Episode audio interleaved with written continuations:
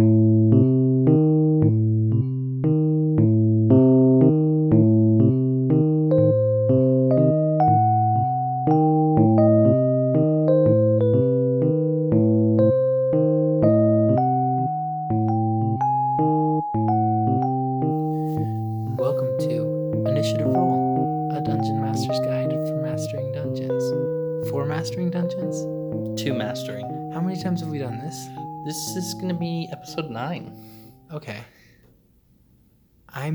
host,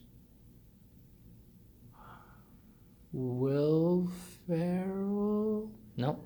Nope. Bobby Ray. Okay, I'm just going to make this simple for you. This is no longer Initiative Role, a Dungeon Master's Guide to Mastering Dungeons. This is now officially Bob Loblaw's Law Blog. Did you say Bob Loblaw's Law Blog? That is what I said. That is an Arrested Development reference for those of you at home. Very good. Yeah, because there's a character named Bob Loblaw. Wow, you know, this whole time I thought, what, how how many podcasts have we done? Because I I really am just drawing a blank here. It's an initiative role, a dungeon master's guide to mastering dungeons, and I'm your host, Logan Johnson. And I'm your Dungeon Master, Nathaniel Johnson. Man, man, what a wild, wild week it's been. How long has it been since we recorded that last episode? Two days? Um, let's see, we, re- we actually recorded on Tuesday night, and now it's Saturday night, so oh, really? I know, right? Well, the time has flown. I guess that's what happens when you're an academic. When like you're an academic drinking your seltzer water, Oh man, so much seltzer this week. Pop, pop, fizz, fizz. feel the bubbles go down. I was gonna say what oh what a relief it is, which is how any normal person would respond to what I just said. Dang it! I was for some reason I thought you were making that's a. whiz pop whiz bang. oh, you're down. right. You're right. I'm off on my BFG references. Me and my girl Sophie got it on lockdown though. Don't worry. Sophie, you it. remember the characters' names? I'm impressed. Of course. It's the freaking bufug. The Bufug. Bufug. Go ahead. I think that's our episode name now. The The, Bufug. The bufug. Well, hey, we we learned a little bit about ourselves, physically, emotionally, since the last episode. I think you're making this sound like something it's not. and we learned a lot about uh, the way the episodes are paced. Because our last one was a little bit of a, a pacing disaster. Yeah, it was. And on that note, that's going to be our theme for this week. Not pacing your podcasts, but how to make sure your episodes pace your episode. Wow, not pacing your podcasts. How to make sure your Dungeons and Dragons pacing is so right. Right. So we recently kicked up playing in Greg's campaign again after our after our several week hiatus from because we went to your campaign for season for season one, and now we're on season two of, of Greg's, Greg's campaign. campaign and quieting under the watch, which is now left quieting. Yes, and now is in the town of Lundus. And I do want to say that the pacing in his adventures is always super fun, but very different from my pacing. Mine play, my campaign plays more like a hack and slash, I think, and his Sure. is very heavy on the role playing. Yeah, he said something really interesting at the end of the adventure today, which is like, oh, well, I'd hope we would have gotten more combat encounters in. Um, and I guess in a lot of ways you can feel that way about one of Greg's adventures, but in a lot of ways I felt like the pacing was really good and that the story was kind of full and rich the entire way through. Yeah, I'm very intrigued as to what's going to happen. And I think one of the inherent difficulties with our group is that we have six players. It's going to drag a little bit as far as that, just because of how many people we have. And uh, Sure, so we'll recap that just a little bit later on the Yeah, we will. episode. But let's talk a little bit about pacing in general. How to know when it's right, how to know when it's good, how to know when your characters are just feeling the, the love of the adventure. yeah. Well, what I like to do, at least as far as grasping pacing, if everybody's laughing and having a good time, I don't need to do anything as the dungeon master. I can just sit back and laugh with them. Right, and kind of let it happen. Right. Now, if I was, for whatever reason, recording my episodes and planning to turn them into a podcast or a live play or whatever, I would probably do something to the effect of what the Adventure Zone does and go through and trim them down so that we cut out all of the dead air and Sure. other the, things. The pregnant pauses. The pregnant pauses, which are just a natural part of the game. Yeah, and a natural part of speaking in general. Right. Nobody really communicates well without kind of having just a loaded pause somewhere in there. Exactly. Exactly.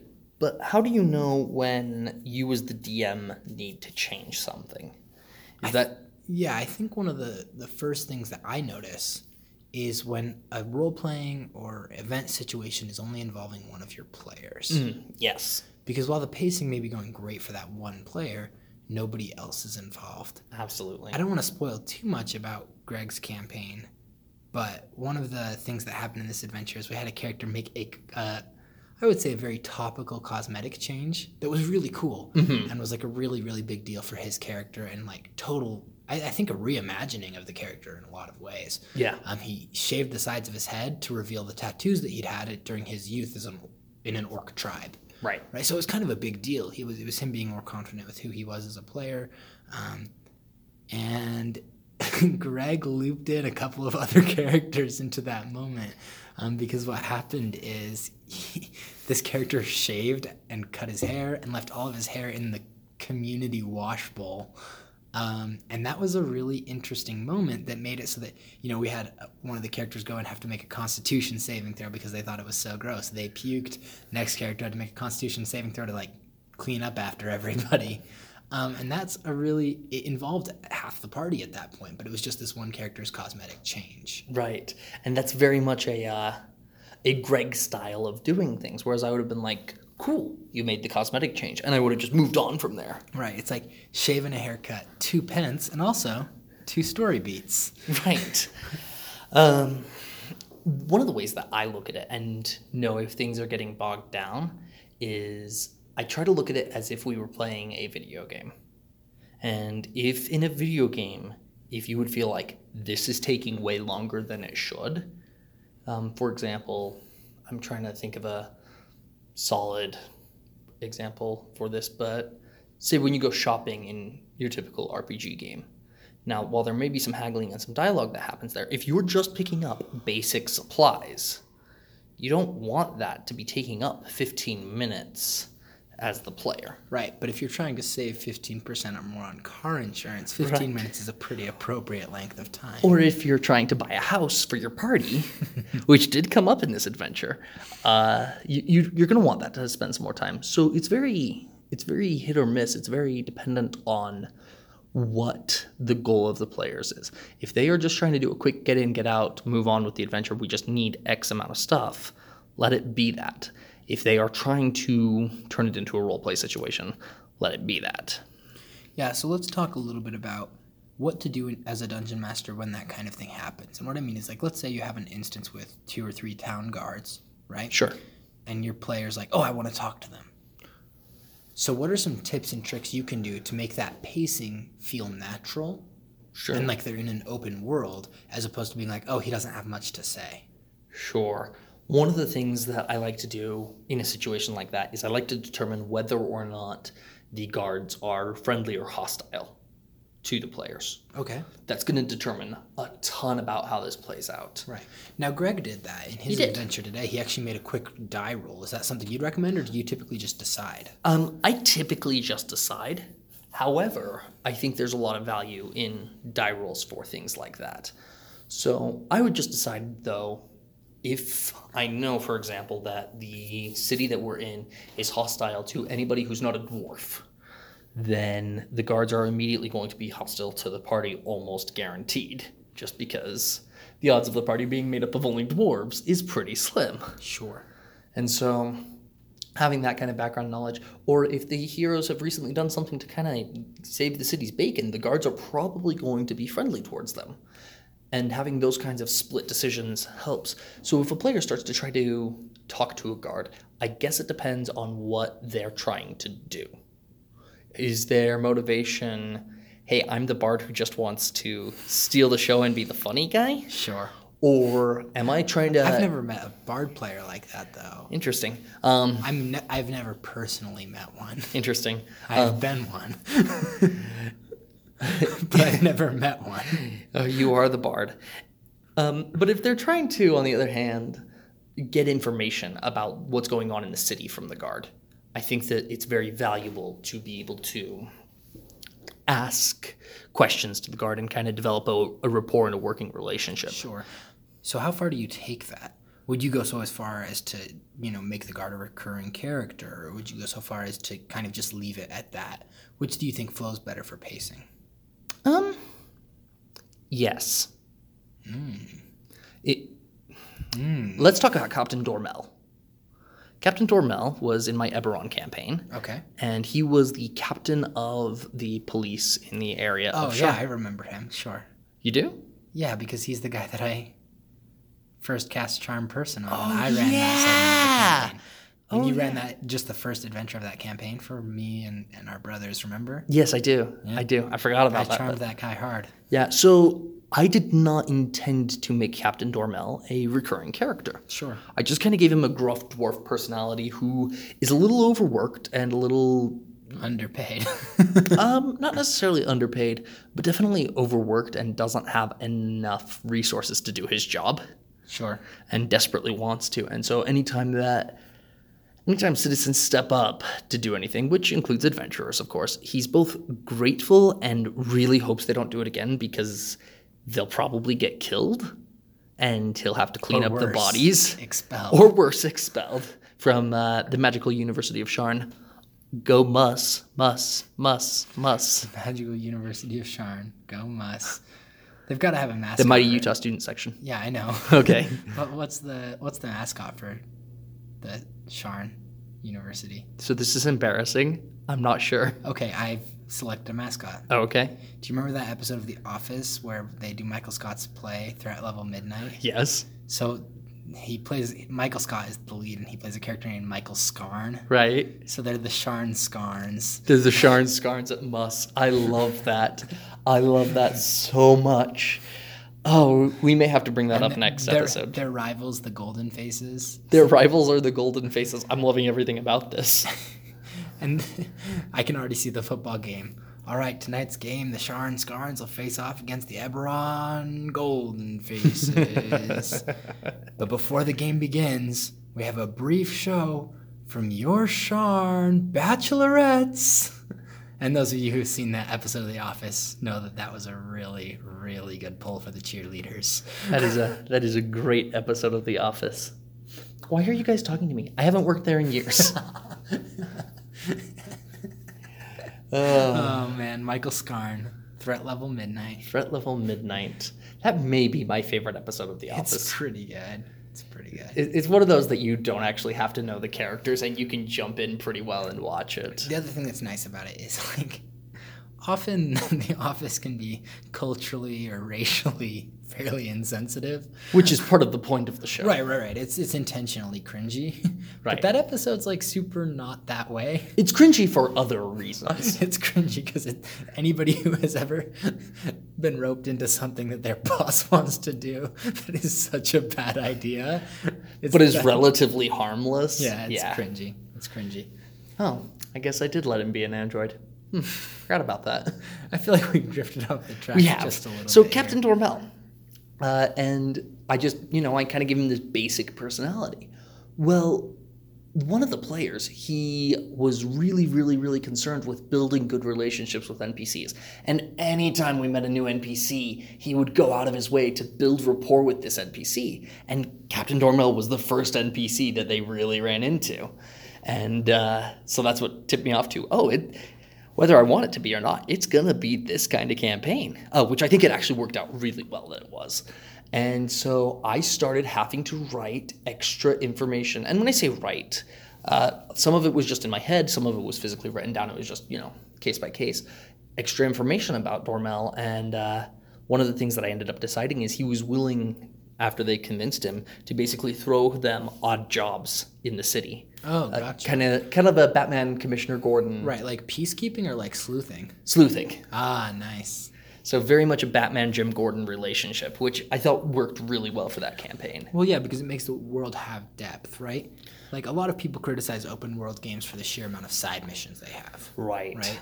Like nobody wants to go gather X spring water in for the trillionth time in World of Warcraft or Skyrim, Right. It, it's a big problem, and I definitely agree with that concern. Um, but having side missions gives the world depth, right? The fact of the matter is, nobody wants to gather spring water in Skyrim, but nobody freaking wants to get up and go to work either. The reason people hate that aspect of Skyrim is because it's just a little too real. right. Um, on the other hand, let's briefly talk about side missions because I have been playing the uh, Arkham trilogy for uh, PlayStation 4 recently. just totally pretend Origins doesn't exist. Yeah, I'm just gonna pretend and Origins. Blackgate. Don't even talk about that. There's a Blackgate game? Huh. Arkham Origins Blackgate. That's the whole. It's it's for the Nintendo 3DS. Oof. Oof. You're kidding. oh man. Let me tell you how much I wish I was. Jeez. Um, because I've loved all three games so far. Granted, I'm not done with the third one yet. You also skipped Origins. Um, yep, we're not talking about Origins. Wait, have you? But you've done most of the open world stuff in the third one, right? I I literally have nine Riddler trophies So, left, so here's my question. and there's over 200 of those. This is not a video game podcast. That's my other podcast. yes, it is. But Quick pitch for that odious beast gaming. yeah, if if video games are more your flavor, uh, give that one a, a listen. Me and my buddy Jonathan Nielsen dissect uh, some video games. The way you said that, you made it sound like his name was Jonathan Nielsen Dissect. It's a hyphen. it's a hyphen. He's a Nielsen playwright now. um, but yeah, so the what I was going to say is this is this is not that podcast, but let's let's discuss it real quick because I'm curious. I asked about the pacing in that game, which actually relates a fair bit to what we're discussing. Right, here. and that's why I want to bring it up. how, with only nine Riddler trophies, how far upgraded is Batman? He's not. I. This was actually really frustrating. I'm going to talk about this as a frustration I had. So, but before I talk about the frustration, let me lay out the game just so that people who aren't familiar with it can follow it. So, there's the main quest, which, without saying anything else about the game, I'm just going to say Scarecrow is essentially holding the city hostage. Most people have evacuated except for cops and thugs and crime bosses like Penguin and Two Face and so on. Um, and the main game is going after Scarecrow and the people working with Scarecrow. And you can keep track of the missions you've got. And there are, I believe, a total of 15 missions in the game. The main one being the Scarecrow one, one of them being going after Riddler, another one being going after Two Face, so on and so forth. And almost every single one of these missions directly correlates with some famous Batman baddie. Um, uh, but what's kind of cool is every so often in the game, they will you will be dependent on one of your allies to figure out some piece of information. So, for instance, you might need uh, you might need Alfred to be figuring something out with the Bat computer while you're going around Gotham doing what you're doing. And with being dependent on that, they will occasionally say, "Well, while we're doing this, why don't you take care of some of these other problems that we're aware of?" Like going and rescue the captured firemen or going and taking down Penguin's crews or whatever. And so you are specifically given time where the only thing you can realistically do to progress the game is these side missions.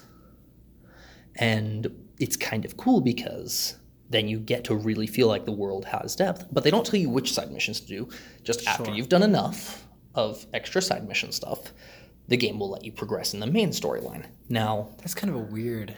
it is a weird mechanic, but I like it because there are a lot of things to do. And it's very easy to progress just a little bit in these side missions. Like some of them, yeah, they're really hard. For example, rescuing all of the fire crew, there's like 17 firemen scattered throughout the city who are being held in various places with large crews of thugs guarding them, but you don't know the exact location and you have to find it and blah, blah, blah. It sounds like a toned down version, or maybe to be a little more accurate, an older version of Marvel's Spider Man. Yeah, which just dropped for the PlayStation 4, where there's tons and tons of side mission content. The only difference is that game doesn't require you to complete side mission content before progressing your main narrative. Yeah, and Arkham City, the previous game, didn't require it either. You had it there, but you didn't have to go complete it. Um, but in Arkham Knight, the third one, you do have to complete some stuff to move forward. And what's kind of interesting about that is you get this chance to explore the world, and they've made it so that, let's say you're not terribly great at these side missions, there's enough of them that are easy enough that you can move them far enough to keep going. Now, I set a personal goal to actually do all the side missions before finishing the main game, and I've got one side mission left, and this brings me to my frustration, and it is Riddler. Okay. Um, now, the Riddler section is broken up into two halves. He's got a bunch of specific, very difficult challenges, though very enjoyable, like, oh, you've got to race the Batmobile through this death maze in this much time. Sure. Um, or you've got to work with Catwoman, who he's holding hostage, in this way. But then at the very end of it, he's like, Well, if you really want to take me down, you need to get all 243 Riddler trophies I've scattered throughout Gotham. Wait, hold on. hold on. Okay, for those of you, I, I'm going to reveal a little bit of. Uh, I'm going to show you the man behind the curtain here a little bit. I, a little while ago, I gave Nathaniel kind of a, a like, let's speed this up. This is not that podcast sign, um, as he was kind of going into more depth about this game. But this I've got to pause on because you're telling me the Riddler's like, ah, riddle me this. And then he's like, if you collect all 243 of my Christmas ornaments, I will stop terrorizing the city. No, no, then you get the chance to fight him. No joke. That he tells you that that's straight up what the reward is. So let me get this straight. Batman is not fighting the Riddler, presumably because he can't find him. Uh, Riddler has locked himself off in a place that Batman can't get to. I know exactly where it is. It's underneath the orphanage, um, the abandoned orphanage. So you're telling me that it's easier for Batman to go around Gotham picking up 243 snowballs Basically, in order to get into the basement of an orphanage? The, the guy with a Batmobile that is pretty much a tank. oh yeah, you can turn it into a tank. It's so fun. That's what I'm saying. The guy with a Batmobile tank can't get into the basement of an orphanage? That- That's the that's that's the logic we're going with here, and this is part of what I want to complain about. It throws the pacing off so horribly. bad. But I think, I mean, we we made this the Arkham Knight cast for a little bit there. We did. But the point I think that you're trying to make is you don't want to get so bogged down in side content that you're required to do so much side content before the main story progresses. Right. Right. So, for example, you as a dungeon master should never say, "Oh, I'm going to bank on them talking to some guards, and those will be the NPCs I use." Right. Right. Never do that. because the difficulty is then you kind of have to shoehorn them into side content that nobody wants Right. right um, and so the most important thing i think is to, to kind of stay light on your toes look for opportunities one of the best things i think you can do is to look for an opportunity where the npcs that you have can fill existing roles so let's say you've created oh darius captain of the guard right and they start talking to a guard well that guard can be darius captain of the guard right you can just slip him in right, Right. Or, or say like let's say you have chicken brian who's like known for his record breaking chicken nugget eating skills Okay. um, for just pounding those dank nugs. Um, let's say you have him, right? And they start talking to the innkeeper. Well, why can't the innkeeper be the chicken nugget record holder, right? Right. Like, why can't you just use existing NPCs there? That'll improve the pacing because then you won't have to worry about introduction scenes for those NPCs. Right. Um, I want to give a brief shout out to the show Critical Role, um, which I actually haven't listened to very much. I don't listen to a lot of live play stuff. Um, it's just not up my alley to listen to that stuff for some reason, even though I think it's very high quality most of the time. But I did The Adventure Zone. What? the Adventure Zone. no, but Adventure Zone. I, I want to listen to both of these shows. Um, just maybe I'll get around One, to it. one is a lot shorter than the other. One is a lot shorter than the other. And Friends at the Table?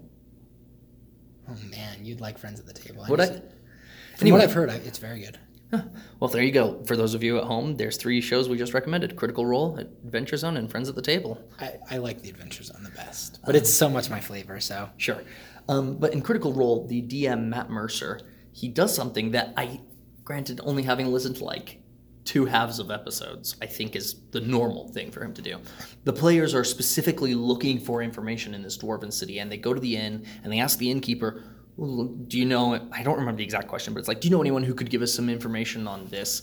And the innkeeper is like, oh well we have this person right here who just so happens to be a semi-local hero kind of person but like they're lo- they're a local hero for he's their uh, fairly local. He's been around. right but they're lo- they're a local hero for their brewery skills Like he's just a famous brewmaster in the area who just happens to have a ton of information. Now I think What would his name be? Mortimer Brewster? no, I can't remember. Though funny, um, Deep cuts. he was a dwarf, so I don't think he would have a name that on on the nose in that way. So on the nose. Um, so far on the nose, it's actually off the nose and on the nose of the rest of the population. Right, right. Um, but anyway, I think this was a character that Matt Mercer had already created and just said, I will just insert him as it makes sense. Chimichanga Brewskis. Chimich- Chimichanga Brewskis, that's the name of your. That's Uh, such a good name. no, it's not. Um, but I think that's what he did. Is he just said we have this character, and as soon as the players try to find this sort of information, I will insert him in some way. So it because he kind of acts as a linchpin character in some ways. Okay. And if you need a linchpin character to move the story forward, do what you said and insert them where make where it makes sense. If the players specifically ask for somebody like that, help them find it, or um, have them run into them. Gotcha. Gotcha. Okay, well, perfect. I mean, obviously, we got a little bogged down in, in Arkham Knight We there, did. but I think the point is pretty clear, and, and I think we've hit some good good talking points for as far as pacing. Again, I think the most important thing that you can do when it comes to pacing is to make sure that what you've designed as a dungeon master first doesn't get in the way. Yep. And then the second thing is to look for places where what you've designed can fill holes that the players are creating in the narrative. Right. Um, and if you do that, you should have a pretty well paced adventure, right? And again, to herald back to the very first point we made, try to involve all players in all things whenever possible. Always. Um, And that'll have your pacing nice and on fleek. yes, it will. I got my college slang down, huh? Yeah, you do. Or is that, yeah, that's not outdated, right? People are still saying on fleek? Um, I don't know.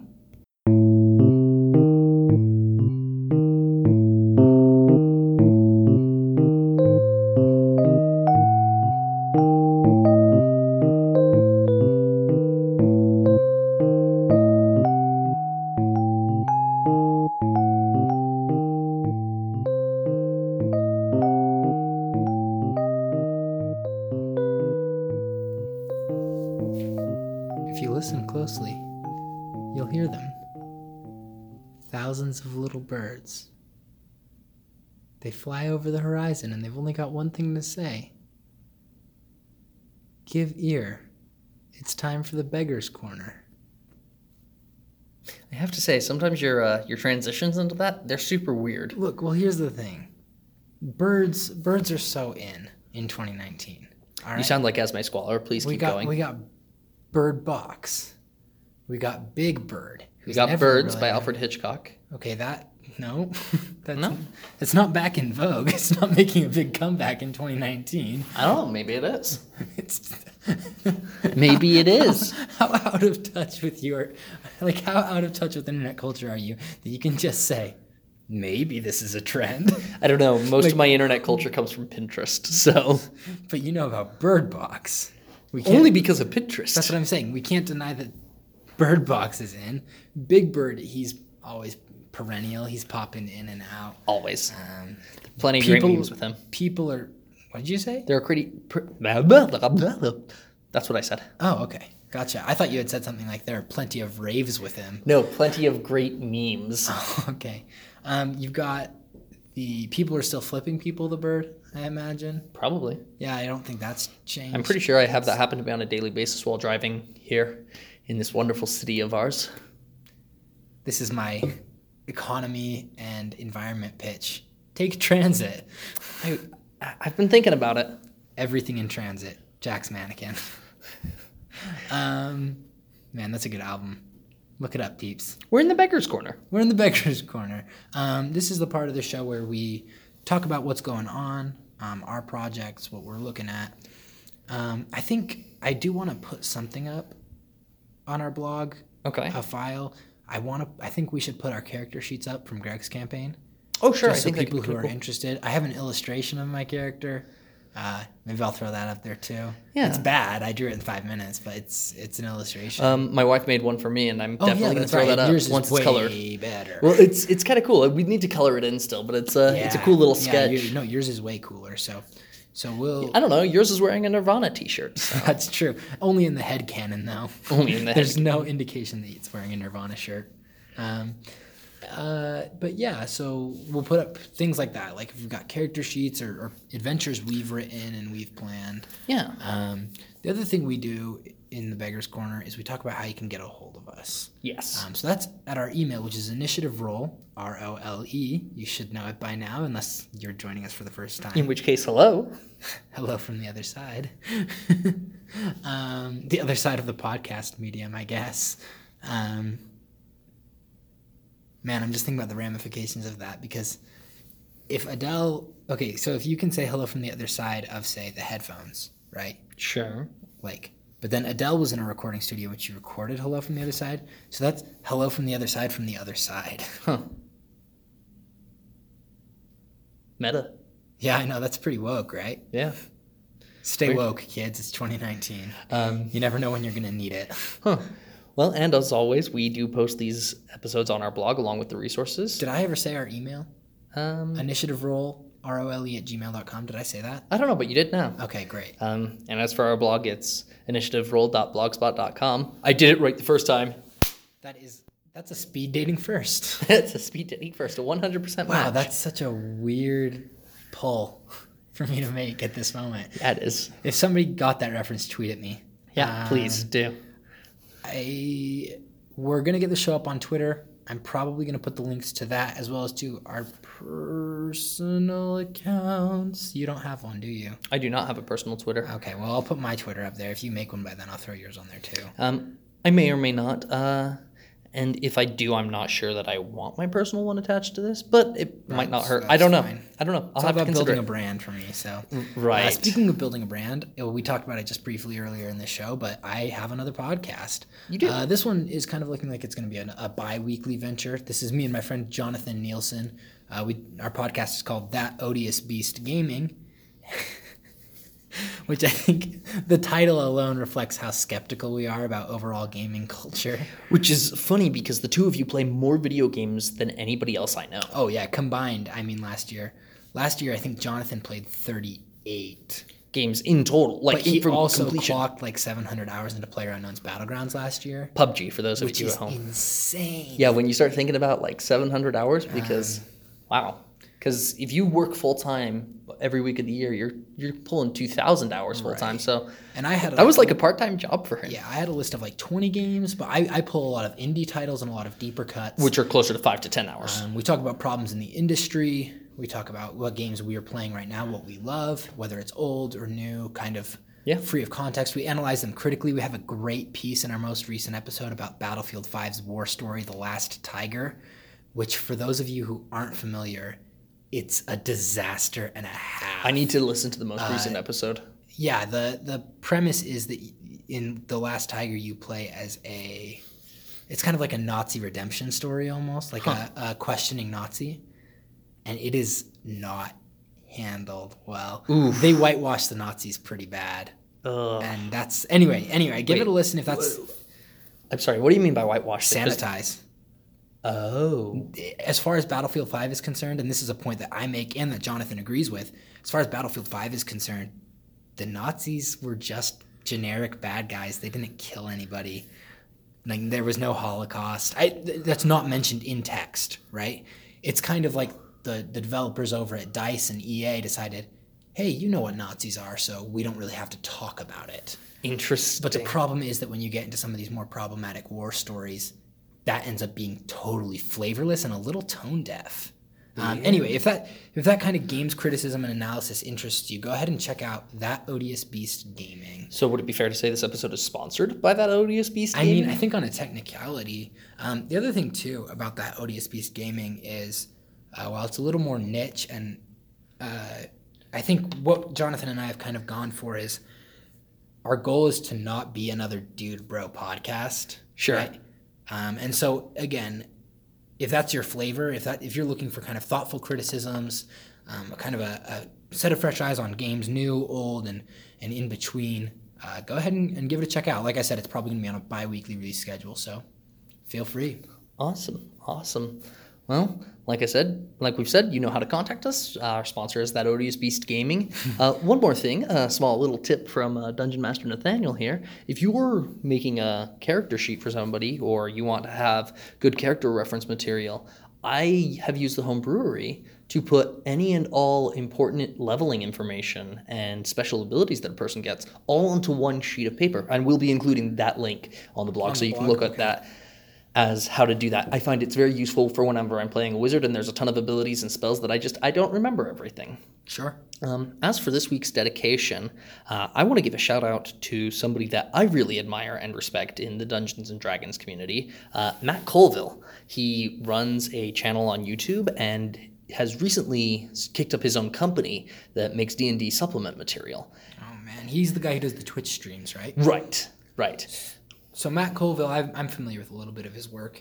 He's just, uh, as far as breaking things down for dungeon masters, he's really talented. He really and is. I, I almost hate to mention him on this podcast because that's what we're trying to right, do. and he he, but honestly, he, he's very good at what he does. And so, if you've been listening to this podcast and you think, you know, either I could use a little bit more in this vein, or if video is more your thing, maybe Mm-hmm. you're not quite feeling it on the audio medium. Obviously, we'd we'd love it if you keep listening to our cast. But Matt Colville does excellent video work that covers similar Yes. things. And what's kind of nice about him is if you are in the podcast vein, I typically listen to his videos more than I actually watch them. Though he's very expressive and fun to watch. Yeah, he is. Um, he's he's very descriptive in such a way that you don't have to be watching him. So hold on, hold on. I just want to point out what we've done here. This this week's beggars corner. Has been, hey, go listen to my other podcast and stop listening to this one. no, that's not that's not at all what we want to do. We do want you to keep listening, and we also want to make a pitch for you guys to send in any of your questions, stories, anything that you've got there. Yeah, because we'd love we'd love to talk about your your experiences with the game. Yeah, and thankfully, obviously, we don't. The flow of this show is not dependent on that because Fortunately, things have been a little slow here at the start, which I think is to be expected. I think so too. Um, but yeah, if you're hearing this and you love the show and you're interested in, in having something shared, go ahead and send it over. We'd love to pass it along. yeah.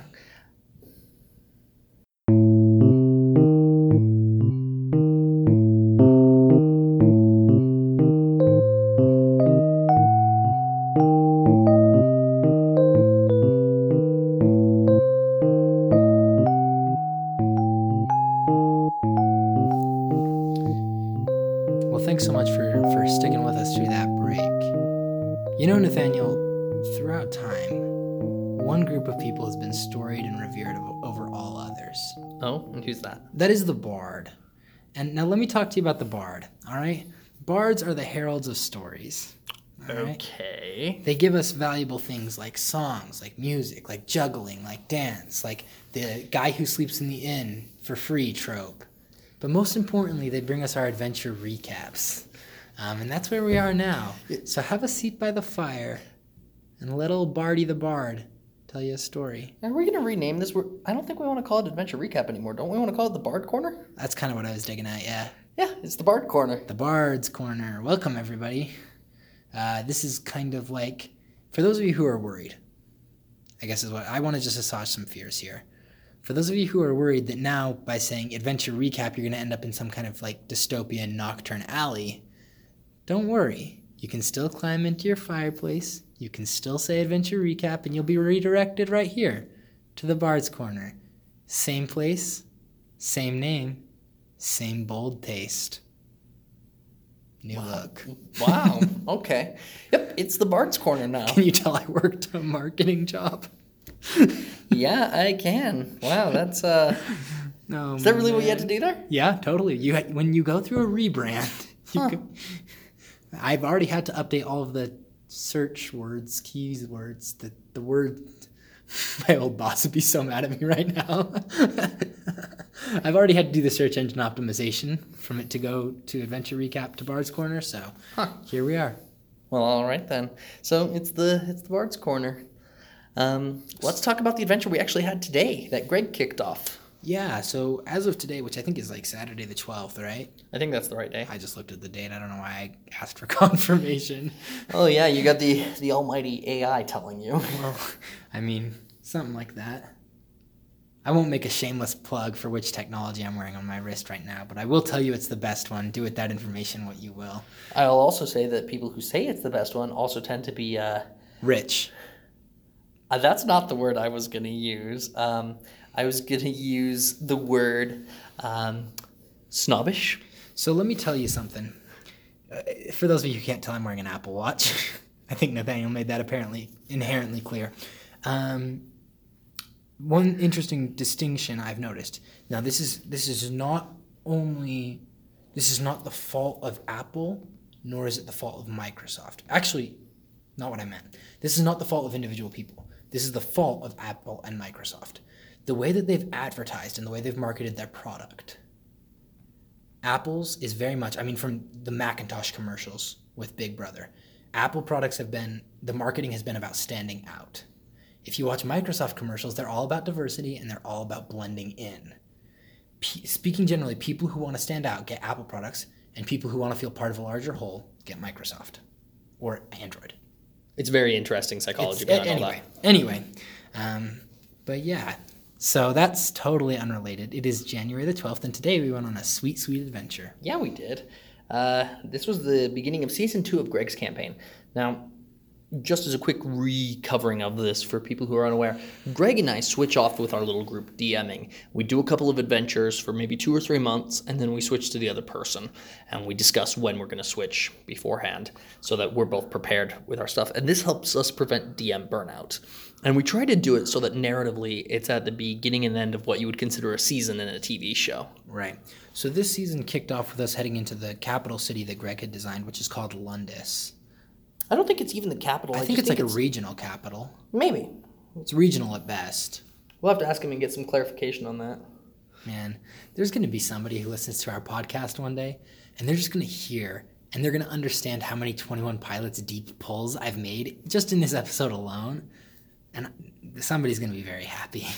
Um, but so there we are in Lundis. All the characters are totally healthy, right? That's how this one kicked off. No, that is not how this one kicked off. Uh, Logan's character, the Tiefling Bard Excellence.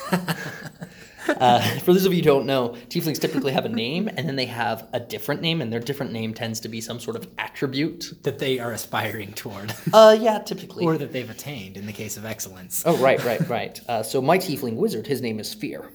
Um, for the same reason I like to think. He's such a tryhard. he is. Uh, I'd like to think his name is Fear for the same reason that Batman is Batman. It's time that my enemies knew what I was afraid of, and it's like, beg pardon, what, Batman? Dang it, Christian Bale.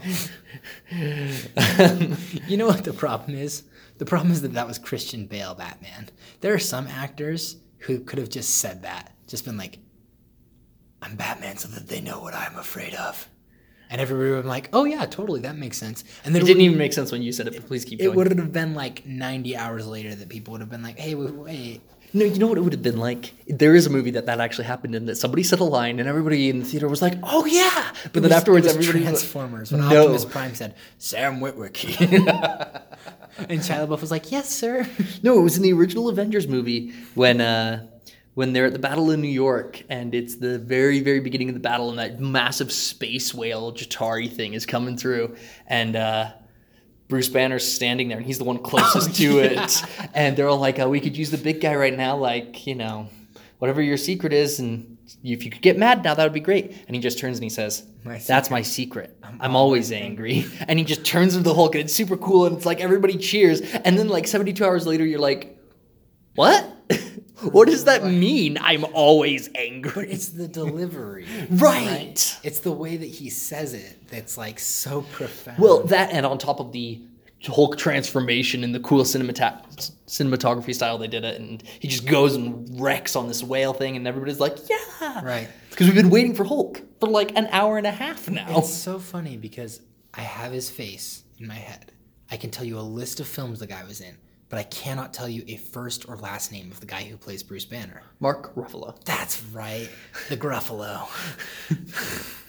Man, I freaking love Is he actually the Gruffalo? Please say no. He's got to be right. So, um, I ask that because Family Guy, of all things, made a joke about that one time. Wait, hold on, hold on.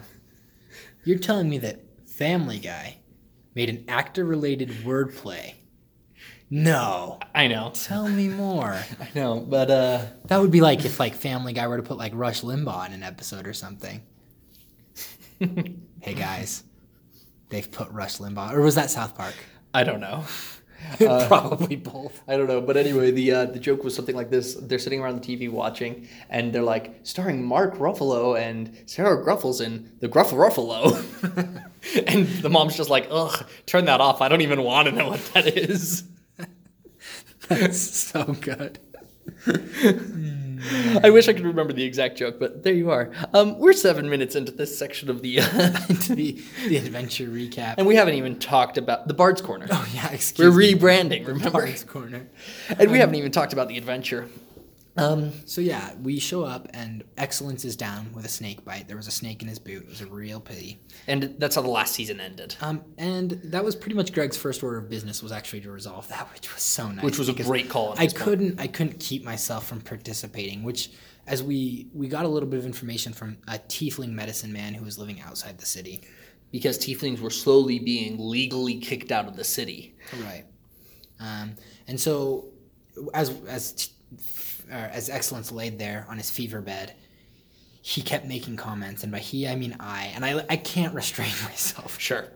like so, but some of them I felt like were pretty good. Like when he introduced the other tiefling, who I'm sure will be a major player later, I hope so. um, Charm, who is a tiefling with both of his horns cut off. Yes. Um, interestingly enough, Fear noticed, because he's the one horned tiefling, that it was cut off in the same style that his horn was cut off, which means The some very guy, significant.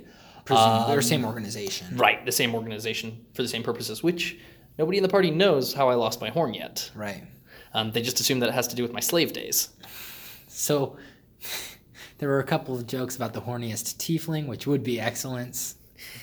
Um, there were a couple of jokes made. Like as I'm laying there, as my character's laying there in his, his fever dreams, he says, Fear, fear, is charm prettier than me?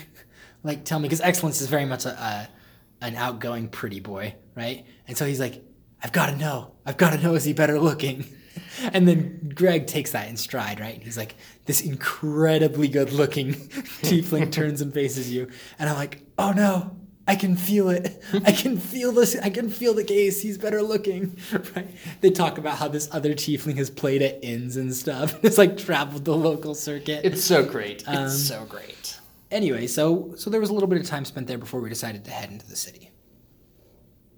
Yeah, and once we did decide to head into the city, I go. I went ahead and I casted a disguise self on my uh, character, and I made myself into a nobleman uh, named Lord Tertius, who I need to make like a patents of nobility and everything for. But I know Tiefling are not well liked in this city because it's run by the Empire, and so I want to whenever I'm out in public, and I think it's important to be disguised as Lord Tertius. Um, who only wears clothing that is slightly out of date for the fashions of the nobility of the empire. Hotman, Hotman. Yeah, for those of you who've seen Avatar: The Last Airbender, I definitely was going with that vibe. Play me oh, good sir. Play me oh. Sokka, you can take the beard off. No, I can't. It's permanently glued to my face. I'm Ray Fire. This is my wife, Sapphire. Sapphire Fire. Pleased to meet you. it's too good. Obviously, we are also major fans of Avatar: The Last Airbender. Also, if you don't like the Dragon Prince, tweet at me. We're gonna go down. The Dragon Prince is the best. It's not as good as Avatar: The Last Airbender, but it's like pretty dang close. That's pretty good, particularly for just one season so far. If you disagree, seriously, at me. I will make a pariah of you on Twitter. Back to the Bard's Corner. Um, That's my favorite Robert Zemeckis film. The Bard's Corner. Back to the Bard's Corner. Back to the Bard's Corner. Like Back to the Future. Got Re- it. And Return to Bard's Corner is my favorite Kenny Loggins song. those You jo- okay? You those- doing all right? those- I drank a little bit too much of the comedy juice playing Excellence tonight. That's fair. So, anyway, we go to the city and uh, I fill fill in on what happened there. Yeah, so the important story beats are that we got robbed by uh, some street urchins, and the party split up immediately when that happened. Uh, some of them went to chase down the street urchins, but my wife's character, Lara Dove, and I, we uh, we went and chased down some different urchins because turns out her character grew up on the streets and so knows a lot of urchins and at least you know can go back and forth with them and spent some time Yeah, living in because she's city. not that old, right? She's like 18 or so. Yeah, she's not very old at all. Um, and she's told me a lot of things that are crafted about her character's backstory, and most of them have to do with her growing up on the streets. And uh, so she found another urchin, and she's like, "Hey, dude, one of your buddies stole some of my friend's gold. I don't think he understands that you know I'm one of them, and they're with me, and so." And so we got that resolved, but our fighter in the group, the one with the orc tattoos on his head, uh, had had tackled one of these children. The fighter with the orc tattoo is my favorite Stieg Larsson novel. The fighter with the orc tattoo has tackled one of these children and is holding him at dagger point. When an, another person who is a dark elf holds him at dagger point from behind and basically tells him to let the kid go. go.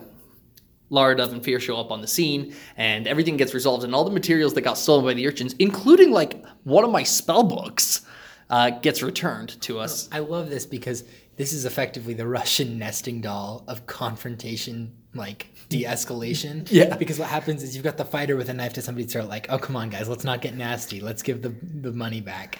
And then the guy comes up with a knife to his throat. It's like, "Let's not get nasty. Let the kid go." And then Lara Dove comes in and he's like, "Let's not get nasty. Everybody, Let everyone go. everybody go." So yeah, you have that that exact same phrase said like three times. And then Excellence is just on the corner singing "Miss Jackson, Are You Nasty?" And everyone's like, "All right." Um, other than that, uh, we got everything back. Made a contact with uh, the. He seems to be the leader of the thieves guild.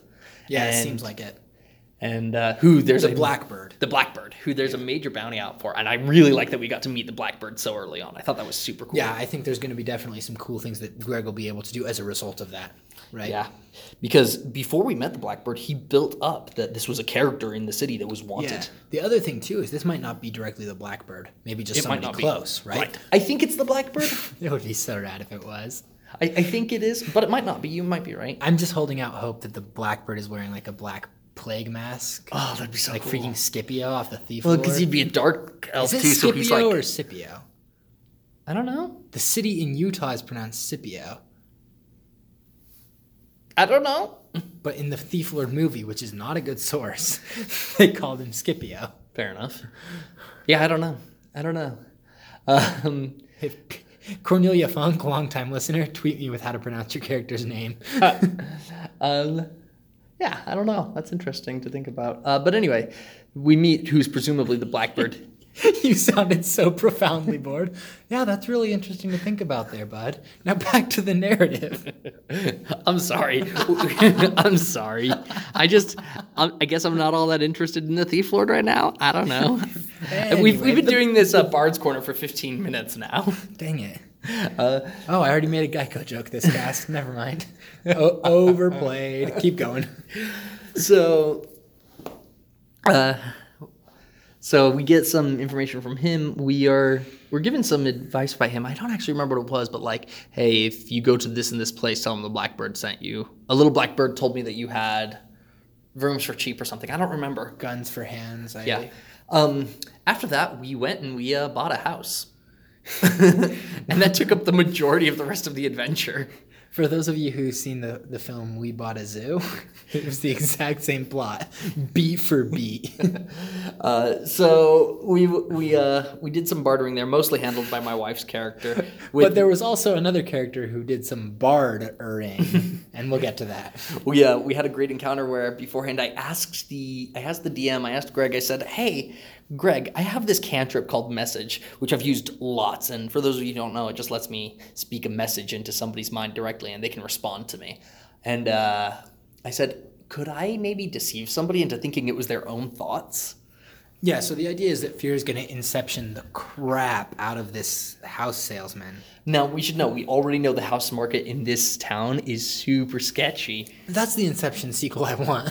The one where Leonardo DiCaprio breaks into his realtor's mind. Uh, Talking about interesting narratives. Yeah.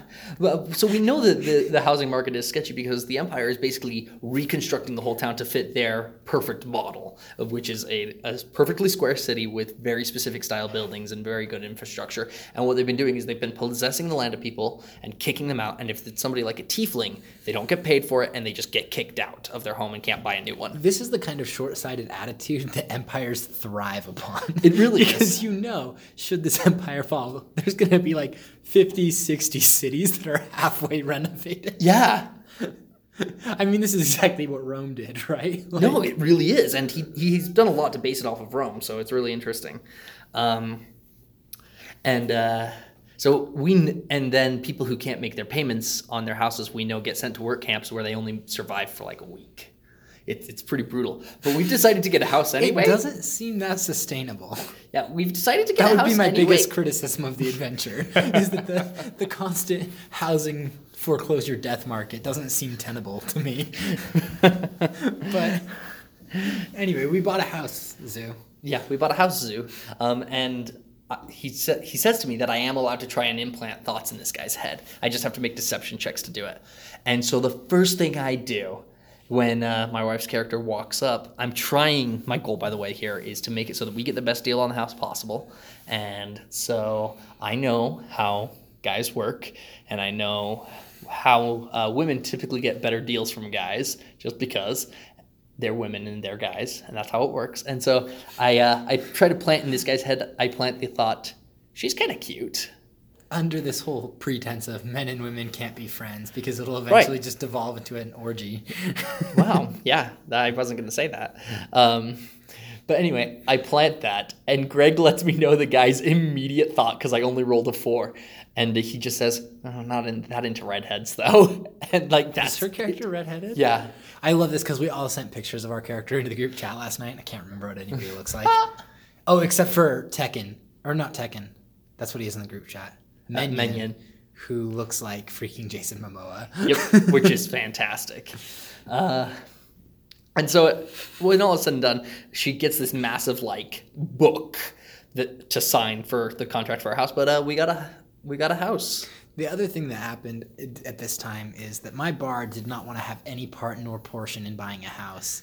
And so outside of the house there or the housing realtor place, it was kind of this garish display of advertisements and of of people hawking and selling their goods and selling homes, right? And I had my bard just go up to the guy who was essentially the sign twirler and say like, "Hey, I was sent here on orders of, of your boss, um, who in this case was the governor directly. We weren't that aware of the inner workings of the city's infrastructure, so that's how I, who I had to use. And I said, "Hey, I am here to reprieve you governor's orders. Like it's about your wife." And he was like, "Is she, is she having the? Is it the time? Are the children over it?" And I'm like, "It's time." You've waited for this moment all your life.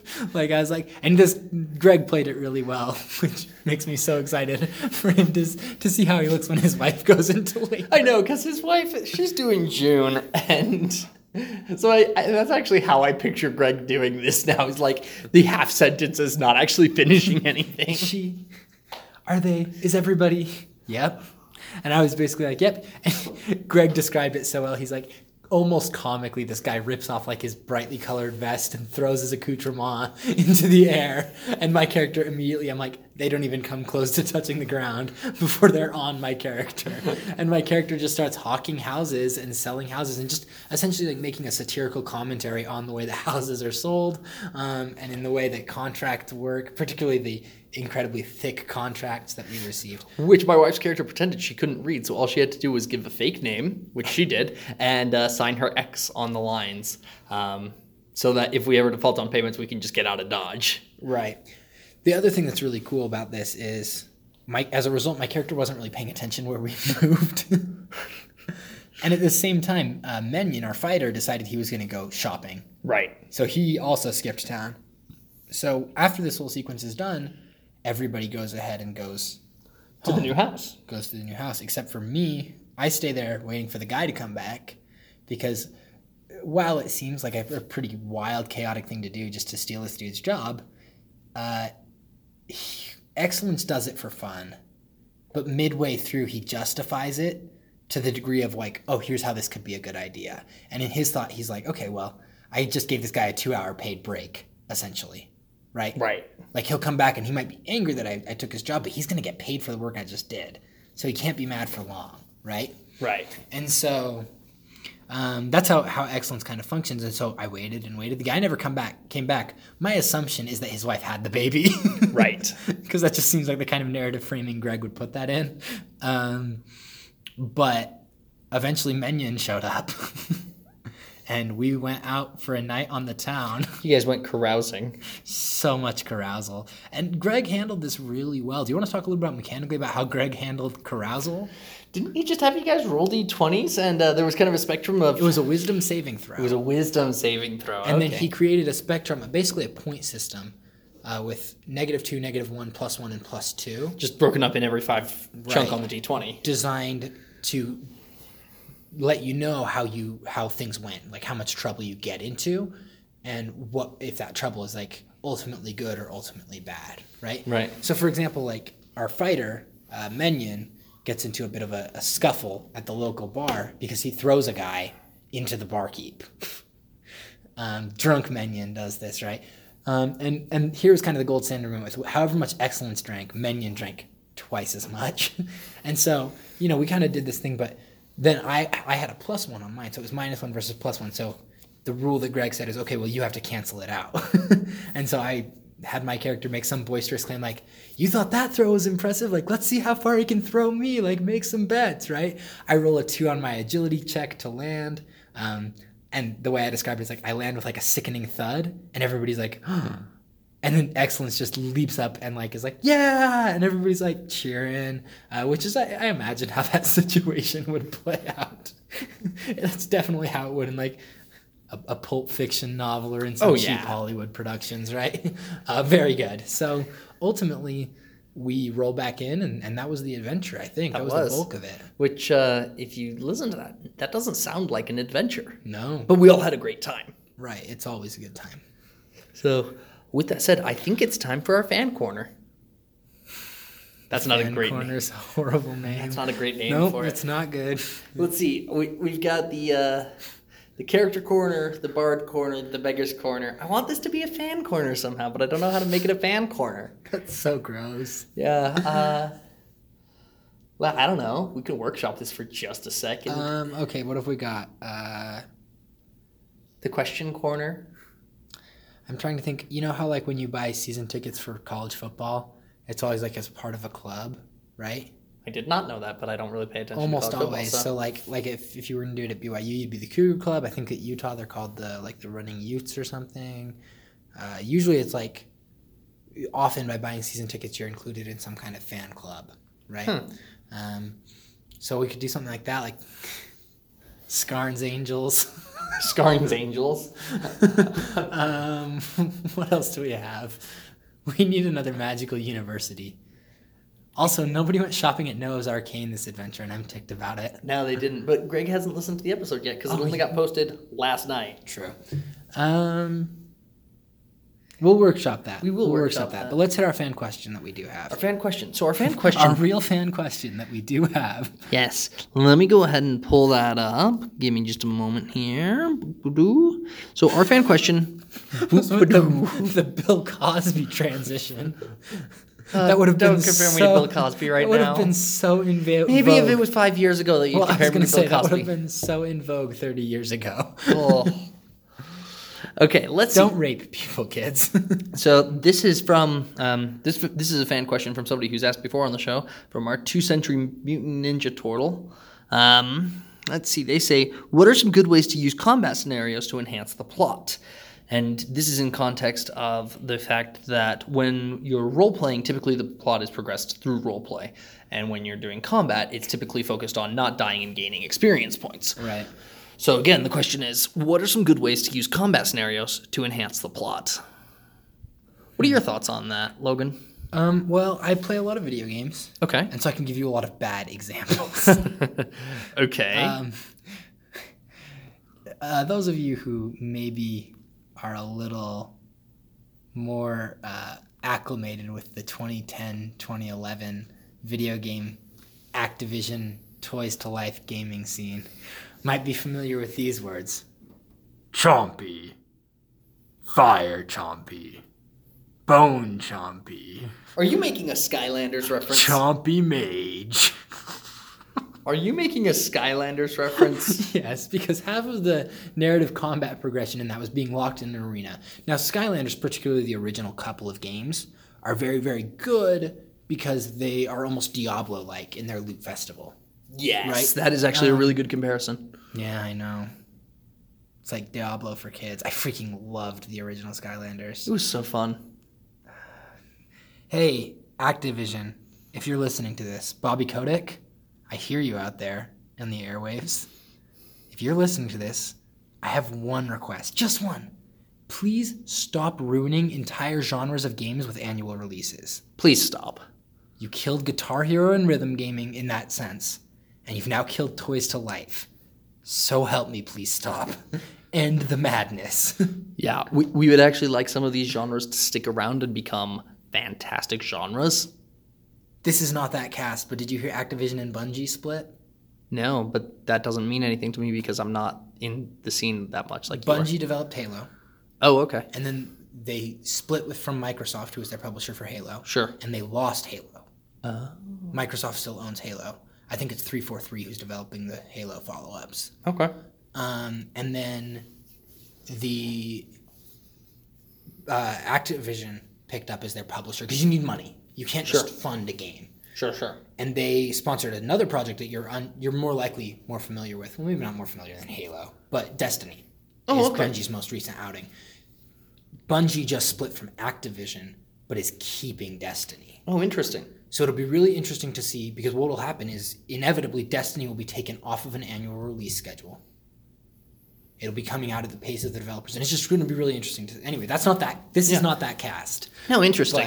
But um, uh, what were you going to say though about uh, Skylanders? the problem with even though it's a, an incredibly fun Diablo loot fest and it, fills that niche, the problem that you're going to have with a game like that is that there's no na- the narrative in Skylanders stinks. With the exception of that one time George Takei was a giant drilling robot with a song. That was George Takei. Yeah, what does he say? Like, uh, I'll climb to the top and the drilling won't stop till the city of Arcus is found. Yeah, that was George Takei singing that. That's amazing. They got some like really weird voice acting in there. It's literally the Comic Con roster of voice acting. Like they got like Patrick Warburton is like a pretty like It's literally consistent like if you were to go to like not San Diego or New York, but like any other Comic Con, it's like the panel. That's who's the voice actors in. That's Skylanders. amazing. I love it. It's next level good. Um, but anyway, what's really interesting is is that but the problem is because the narrative sucks and it doesn't have to be good, right? No. It's uh, like I said, it's a loot fest. You have these arenas where literally it's like okay, let's progress from arena to arena to arena, and I think that's what uh, our reader here is. Or, Ten points for Whiffendor, boys and girls. for Whiffendor. yeah, swing and a miss on that one. Our our listener here, who's written in, is suggesting he's suggesting that you know you don't want to make it feel like you're going from arena to arena gathering loot or experience with right? some ancillary role playing and progress in there. And I realized that just repeating all the different types of chompy. Another side note. Chompy Mage literally shoots chompies from his fingertips. the incredibly horrifying design of this character is my absolute favorite. That's great. That's great. Any any enemy that shoots smaller enemies from their hands is just good. That's funny. Um, but anyway, I think that's kind of what we want to avoid. Right. So how do you make that happen? Yeah, so hmm. There's actually a specific video game that just popped into my head. Um, but it's very common in a lot of video games with boss battles that if it's very narrative driven as a story, one of the things they'll do is the boss battle throughout the fight will essentially scream certain lines at the They character. monologue, sure. They monologue Uh, during film the does fight. the same thing. right? Yeah. Um, and it's it's really kind of fun that way if you're making um, plot happen through the boss battle, as it were, through the important Sure. figure that you're fighting. But that's not necessarily great to do every time because it becomes very cliched very quickly. Sure. Um, what I would do, maybe on the other hand, is if you can put if you can put things that the players have to do as an additional objective in the combat, you'll get progress moving forward. Uh, we're going to use the term MacGuffin here. Uh, so they've got the Oh yeah, MacGuffin. sure. I love McMuffins. Right. No, we already had an episode called Little Miss MacGuffin. You know what a MacGuffin is. So you're saying that it's too late for me to pretend that I don't know what a MacGuffin is for comedy's sake? yes. Yes. No comedy on this show ever. That that ship has sailed yes. Uh, no, but the MacGuffin. off the- into the MacGuffin sunset. Uh, the MacGuffin has recently become in superhero films. Uh, in the third act, um, massive CGI fight. It's the Skybeam in all of those. what? It's so true.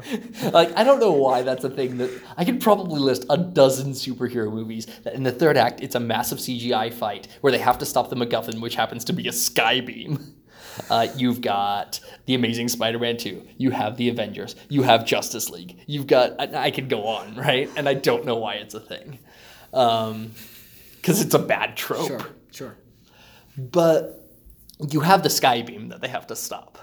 And if you can make that a part of the combat that if they don't stop it by X amount of time, things are going to keep getting worse, then you've worked plot and combat in there really well. The other thing I think you can do, and uh, again, man, this is so not this cast, but I played Pokemon Let's Go. Okay, sure. Um, and in, in it's it's a remake of Yellow, right? And in Yellow, one of the things that happens is you encounter a Snorlax, which is a giant fat Pokemon. For those of you who aren't clued into this, that's sleeping on the road. and you can't get past it Right, you until need- you, find a way to wake it up, you need right? to play a Poke Flute. it's just so good, um, and that'll wake it up, right? Okay. Um, and then you have to battle it. Okay. Right. For like, just because it's there, and you got to battle it and catch it. That's the way. Sure. But but Let's Go, the remake establishes a narrative reason, and that's that. I mean, it's not awesome, but when the Snorlax wakes up, it mistakes you for food That's and amazing. attacks, and so you have to defend yourself. And to make it even more of a narrative framing, they give you a five minute timer before Snorlax gets bored of the fight and goes up into the mountains. At which point, presumably, you'll, you'll never see it again. Right. Well, I think they regenerate like every 24 hours, but it's no big deal. Oh, Um, okay. So th- the idea is there you have immediately two goals. One is to defend yourself, air quotes. Like Snorlax ain't gonna kill you, right? Um, one is to defend yourself with your with a Pokemon battle. Right. And then ideally you want to also catch the Snorlax. Right. Okay. But it's framed in this narrative construct that makes it way more compelling than it ever was in the original run of those games. Okay, that's that's kind of cool. Another thing that I like to do is, yeah, you can put the narrative context around it like that. Create factions that the party has to go against. That they kind of have to pick a side, or that they can pit sides against each other. Uh, you actually did this uh, one time when we stayed up super late playing D and D with just you and me, you and Greg. That was the best night. It was great. It was super fun. We were like running around 2 a.m. in shopping carts, and like I woke up in a drain pipe. It was wild. what uh what happened though is there were these kobolds who had been keeping a dragon as a pet and the dragon didn't have great relationships with the kobolds we discussed this last time. Not a dragon. it was a wyrmling it was Remember a the, dragon the Yu-Gi-Oh example I gave? yeah yeah yeah Dragon hatchling's not a sick dragon. um anyway what happened is you guys instead of fighting this dragon yourself you led it back to the kobold's lair and the kobolds you basically killed off the entire kobold civilization yeah, it was problematic to say the absolute least. But the dragon also mostly got taken care of by the kobolds. And so it created this interesting narrative moment where Right. that was what had happened. What else would you do to.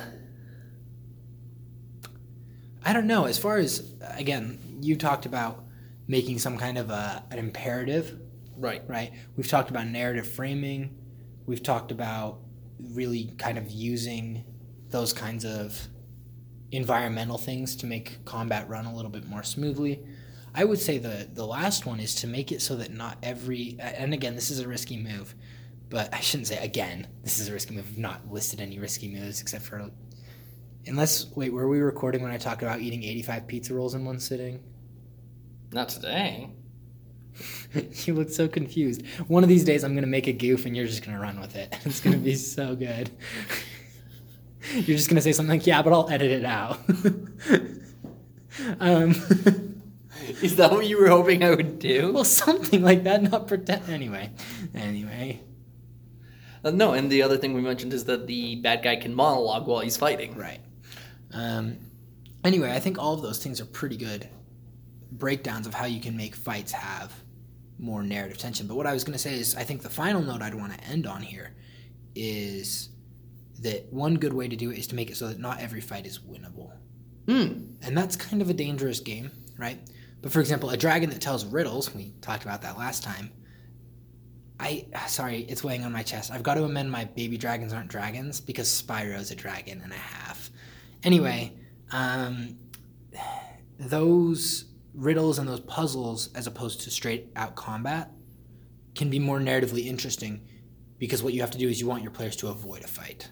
Right. And that's a way to use air quotes combat as a, a good pacing design rather than just an EXP and item grab fest. Gotcha. Yeah, no, I totally agree. Well, we'd like to thank you all for listening here on the show.